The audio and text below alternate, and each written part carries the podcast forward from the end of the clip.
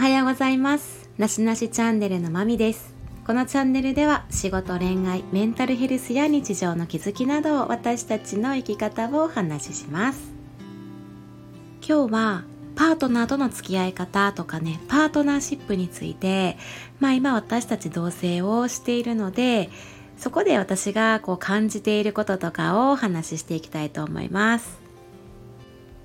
私たちってもう日々いろんな人間関係に揉まれて いろんなねコミュニティの中でね生きていると思うんですけどね。全部自由意志でね自分の意志でどんな人と付き合ってどんな人間関係を作り上げていくっていうねことを自分では選んでいると思いますね。その中でやっぱパートナーシップっていうものがなんかやっぱり身近なものに感じてはいるんですけど恋人とかあの配偶者とかだけでもなくて例えば家族やったり友人同士やったりいろんな形があるんかなって思いますね。ちょっと余談ですけどねあのご存知の方知ってると思うんですけどあのお笑いコンビのね阿佐ヶ谷姉妹さんっていらっしゃるんですけど私いや本当にあのそっくりでお二人のねあの女性のコンビでそっくりすぎて私は本当に双子かまああの阿佐ヶ谷姉妹なんで本当に兄弟あの姉妹なんかなって思ってたら山佐さんが「いや血縁関係ないよ」って「全くの他人やで」って言うので もうちょっとねしばらく信じられないくらいの衝撃やったんですけどあのなんかねあの意気投合して同居してたみたいなねお二人みたいで本当にもう姉妹のようにねいやまあコンビなんでそのパートナーシップっていうのねあるんやなと思ってまあ余談でしたがいろんな形がねありますね。まあ私も今マサさんと暮らしていて改めてねあこういうところをねしっかりやっぱりあの大切にしていかなあかんなっていうところはあります。一つ目は感謝し合うことかなって思います。結構ね私たち2人ともそういう価値観はあの似ているかなっていうところは感じ取れるので結構ねマサさんももう当初からやっぱギブアンドテイクっていうかあのお互いね認め合えるようなそういう関係づくり距離感やったりね環境っていうのをねやっぱり大切にしているし私もそうだなと思っていましてでね私の過去の配信でもえー、紹介した「月を呼ぶ魔法の言葉」っていうね本から私もね影響を受けて感謝することとかねありがとうとか感謝しますっていうね言葉のをねやっぱり大切にしているっていうことを配信はしたんですけどね。なんかこういいことがあったらまあありがとうとかねあの感謝します感謝みたいなねそんな気持ちにもなるんですけど嫌なことがあった時もありがとうって、うん、言えることがやっぱりあの月を呼ぶっていうねすごい効果的物事がね本当にいい方向にシフトしていくんですよね。結構私も実体験で経験はしていますしそのねまた本の話になるんですけどねその本の中のその主人公著者が出会ったね。そのイスラエルのおばあちゃんが言うてた言葉の中に本当に愛し合う姿っていうのはね感謝し合う姿なのよっていうね こういう言葉がありましてはあと思いまして。で本当にまあ心の持ち方って大事なんですけどそういう言葉の使い方やったりどんな言葉を口に出すかでこうそういう状況やったり目の前の物事のあの展開とかも変わってきたりね。そしてなんかこう自分の心もね相手の心も変わってくるなっていうことは感じています。2つ目は当たり前とは思わないようにっていうことはちょっとね考えたりはしていますね。なかなか難しいしね。これもねうーんなかなかこう状態に慣れてしまうっていうのは人として当たり前なんですけどね。なんか慣れすぎないように意識することはできるかなって思ったりはしますよね。こう例えば料理をしてもらって当たり前とか洗濯してもらって当たり前掃除してもらって当たり前とかね。こういう家事とか小さなこととかまあこれ何々をしてもらってもう慣れてしまったからもうこれが当たり前なんやって思うことはケースバイケースもあるとは思うんですけどね。うんなんかそういう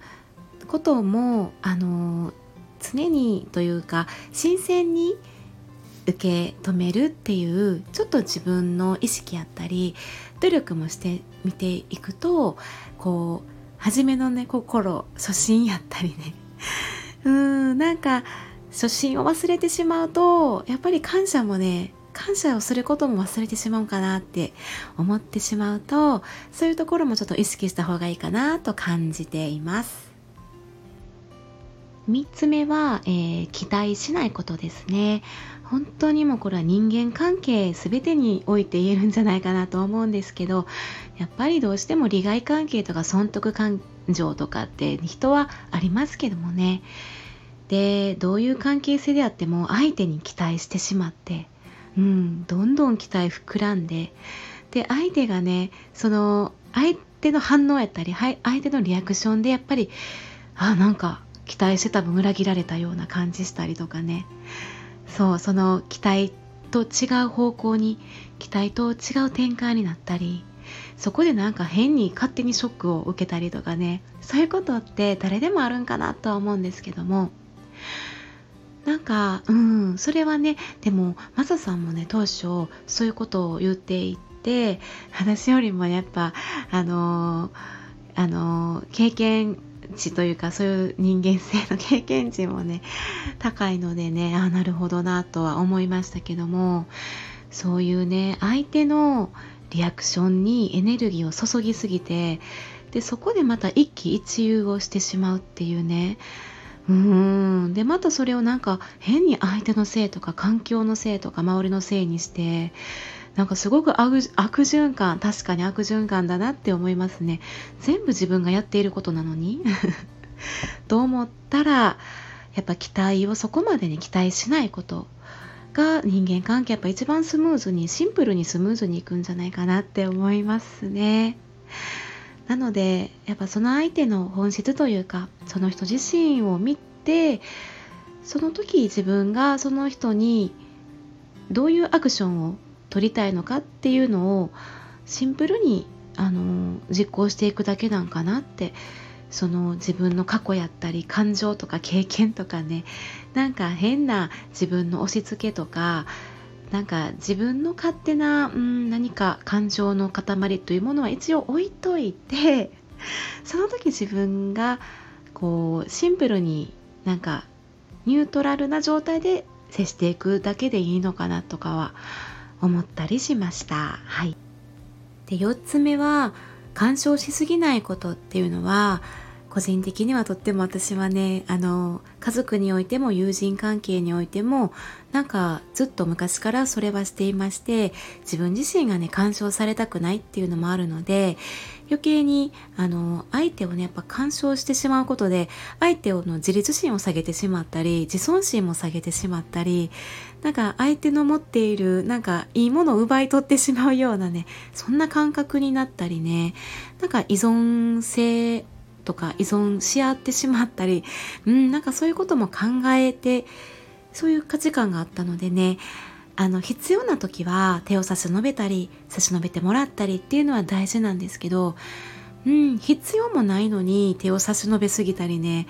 なんか余計なことを言ったり言い合ったりっていうのは少しあのこうバランスを崩してしまったりとかね余計なこうなんかストレスとか負担にもつながるんかなと思った時に